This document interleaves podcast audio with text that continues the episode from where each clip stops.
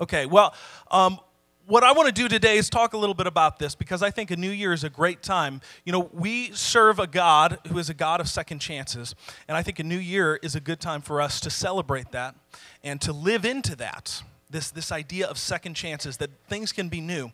We believe that we are made new because of the power of the death and resurrection of Jesus Christ. We celebrated his coming uh, in the Advent season, and we can celebrate the newness of a life in Christ in the new year, and we can think about what is this year going to look like? How's it going to be different than last year?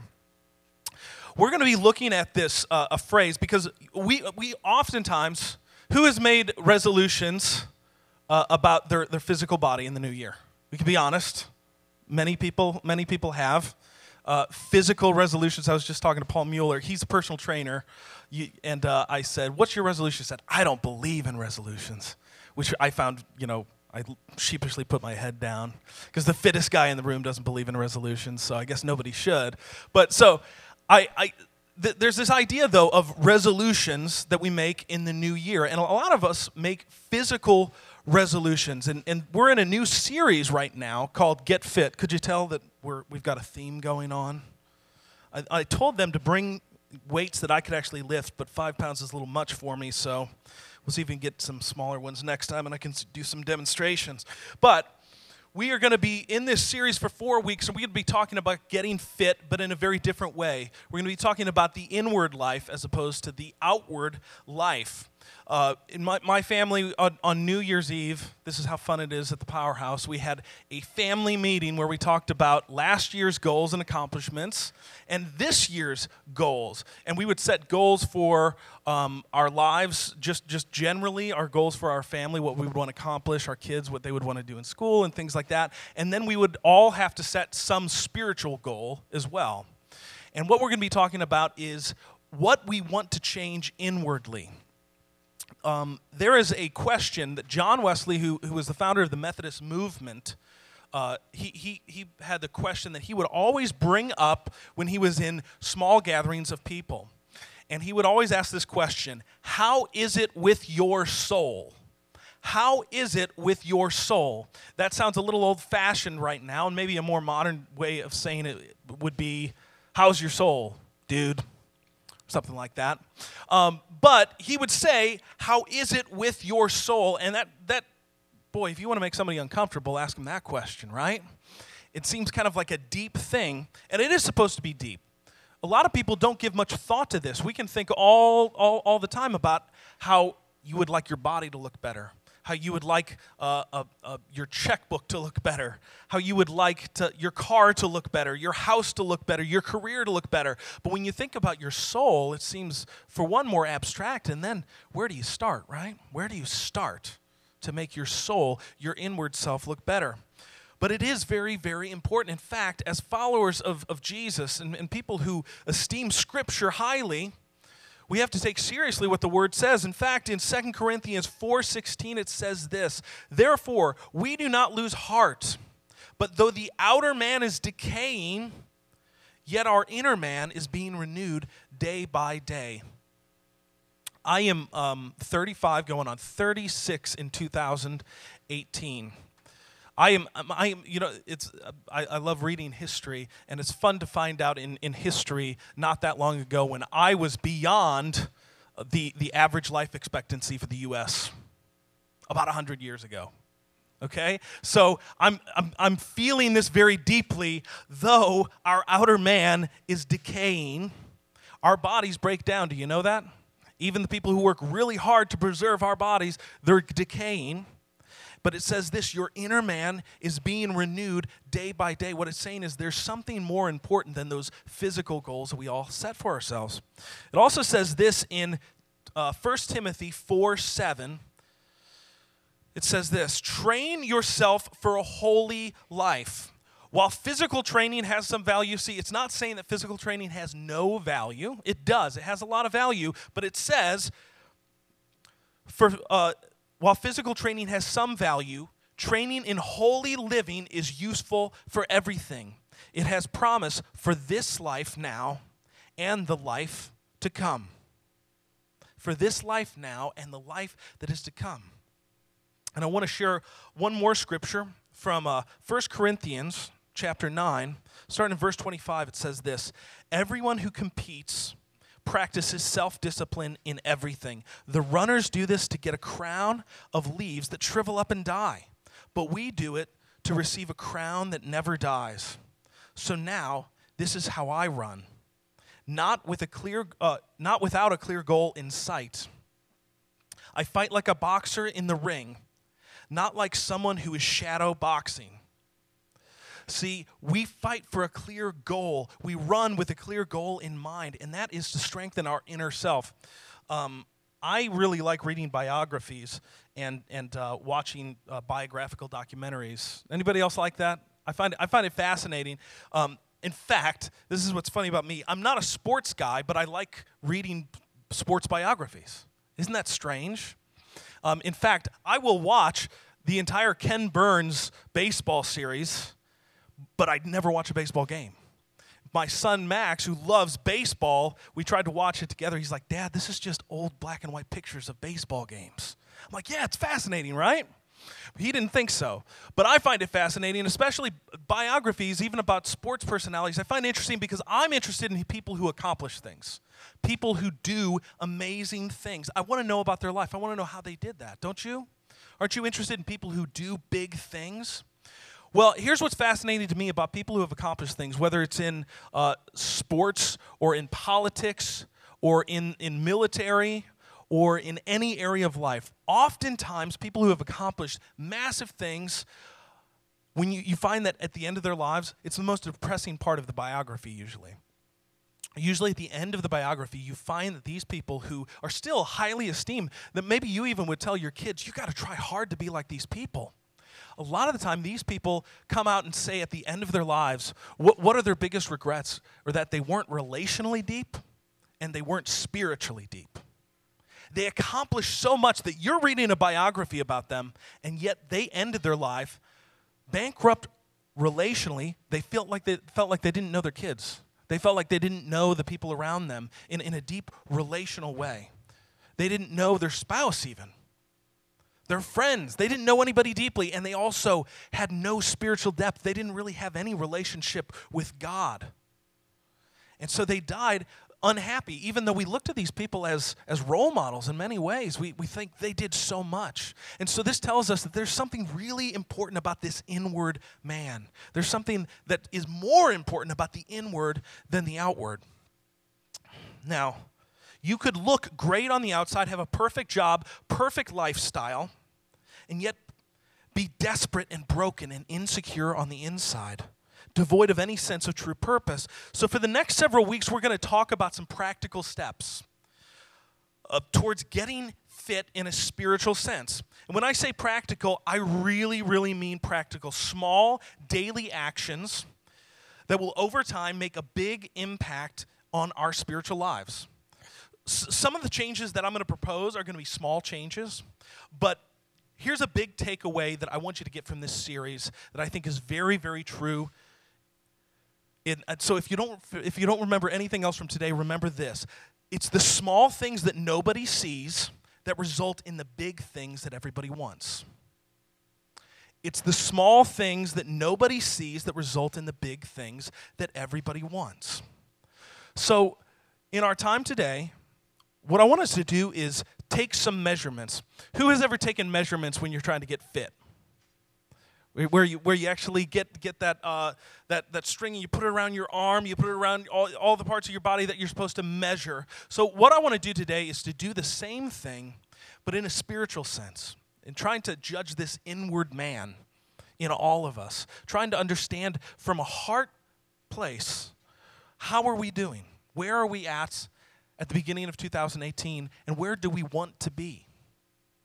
So, we have a little bit of an assessment sheet. Um, if you came in and got a bulletin, you got something. Uh, where did I put mine? I think I put it down here. Or not. So, the first question there's four questions on this assessment sheet. Oh, yeah, I'll take one of those. Thank you. We'll also have it up on the screen too. So, how is it with your soul? Deep question, I, I know. And so, I'm re- really today, uh, more, than, more than a teaching, this is going to be a reflection. This is going to be kind of a guided reflection of where you're at and then where do you want to be. The first question, and these are all Wesleyan questions, and uh, as I said, uh, John Wesley developed these. Um, you know, good teachers don't just share information, they ask questions.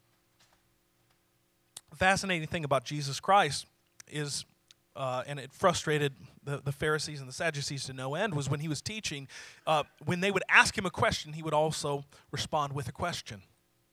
And that is oftentimes that's a that's a Hebrew mindset of of of actually uh, spurring discussion as opposed to just remembering facts. Okay, but this is also a great way for us to learn because not only are you taking in information, you're actually being asked to, to, to reflect upon yourself, and that, that is going to make a big difference in how you respond.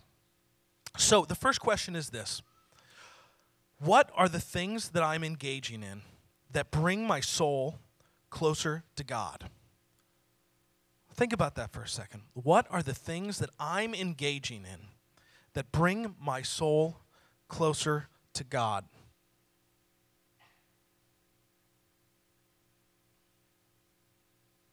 What this question is really getting towards is what are your spiritual habits? What do you do on a daily basis or a weekly basis?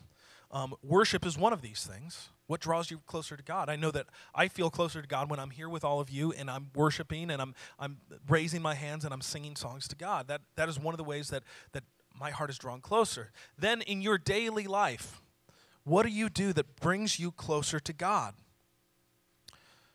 Sometimes it might be in, in your car. Do you, do you pray as you go to work? Do you do these kinds of things? Something, or do you read scripture when you get up or before you go to bed at night? Um, there, there's lots of things that can draw you closer to God. What are the habits that you're, that you're doing right now that draw you closer to God? Okay, the second question is this What are the things that I'm doing that are putting a wedge between God and myself? This is a little bit the inverse of that first question, right?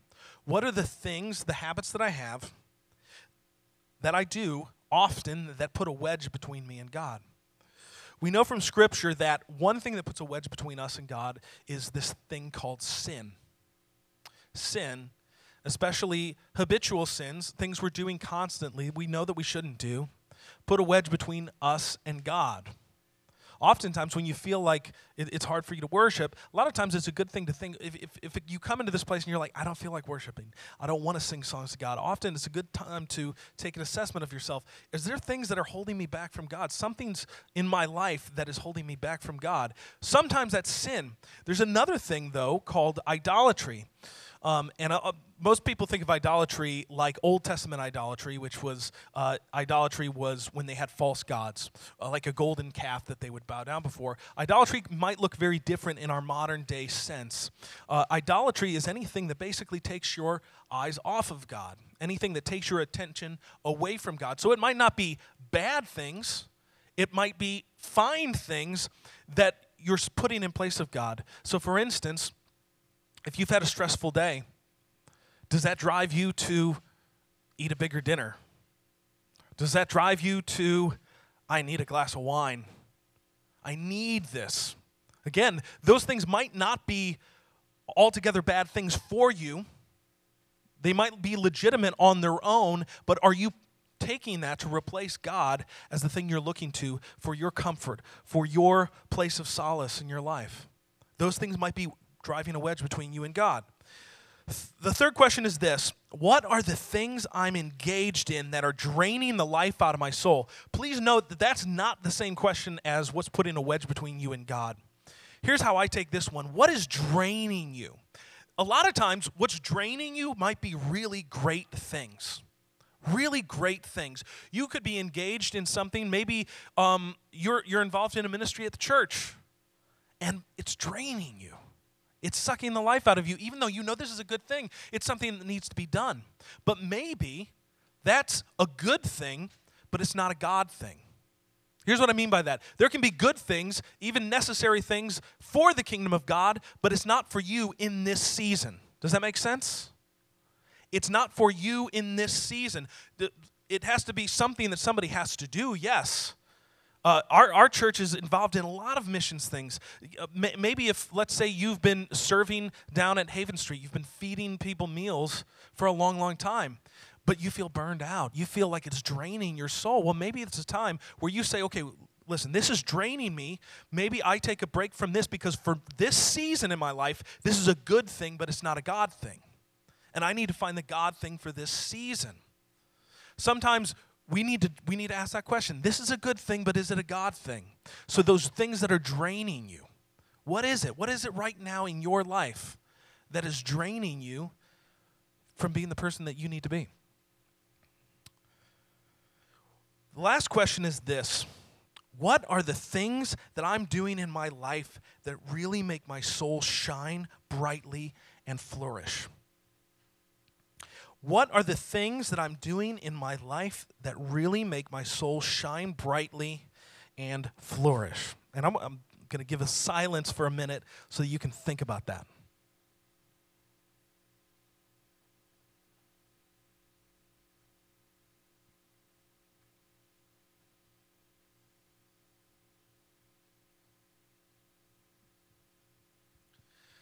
This is phrased in very spiritual terms. I know we're in church, so we talk about spiritual things, right? We should. Maybe take this a little bit just into your personal life because I, I don't think there's such a defined difference between the spiritual and um, the non spiritual, as somebody put, might put it, worlds. I believe they're very interconnected. So here's another way of asking that question What gets you really excited? What gets you really jazzed? What gets you amped up? What can you not shut up about when you're with your friends? Maybe there's an issue. Maybe there's something that you just you it, it just you can tell. People can tell because you keep wanting to talk about it and everybody else has moved on to another subject. Think about those things in your life because that's probably an indication that that has something to do with what sets your soul on fire. Now, sometimes that might, you might have to take a couple minutes and think, okay, this gets me really excited. How does that work as as part of my soul and part of my spirit? But but anything that uh, here's what I believe is that anything that that excites something on the inside of you, that sets you on fire, that gets you, just makes you so excited and so amped up that that that's something that God's probably put on the inside of you. That's that's something. Those kinds of things are altogether spiritual. I don't think they're just physical. And I think that God has put that on the inside of you. And so I think a good thing to ask yourself is what does God God puts puts desires on the inside of all of our hearts. He makes you great at something. He makes you extraordinary at something. He gives you certain gifts. How does God want to use that for his kingdom? How does God want to use the passions that burn on the inside of you to make this world different for the kingdom of God? I want all of us to reflect on that right now. Now, I want to ask a question real quick. Obviously, I'm just introducing these questions today. We're, we're not going to leave here with all of it figured out. And that's why we wanted to give these to you. And by the way, I'll give that back to you so that you can take this home. I'm going to put one of these on our fridge at home. Hopefully, it doesn't get covered up by drawings of cats and things like that. But I'm going to put this on our fridge. And this week, I'm going to keep asking these questions of myself. So hopefully, that as the month goes on, I can keep on reflecting what are the things I'm engaging in that bring my soul closer to God? What are the things that I'm doing that are putting a wedge between God and myself? What are the things I'm engaged in that are draining the life out of my soul? What are the things I'm doing in my life that are that really make my soul shine brightly and flourish? Why does this all matter? It matters because of this. God made you to live an extraordinary life. I want you to turn to your neighbor and say this You're not normal. Some of you really believe that when you say it to your neighbor. You're not normal. Instead, I want you to now say this to your neighbor You're extraordinary.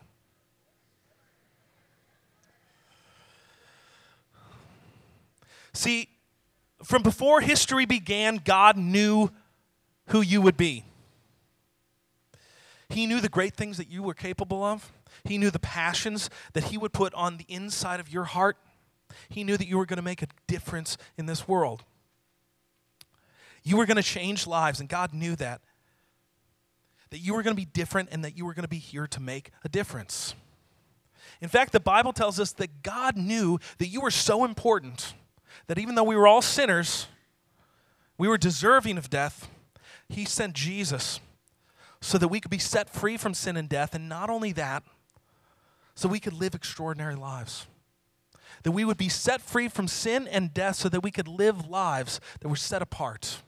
Live lives that would be extraordinary, that could change other lives, that could show the love of Jesus in this world. So I want you to start this new year saying to yourself and declaring over your life that this is going to be an extraordinary year, that you're going to start walking in the extraordinary goodness of God in your life. God has a plan for you this year. God wants you to change this year, to be closer to the likeness of Jesus Christ. He wants all of us to go on a journey towards Him. He wants to change us from the inside out.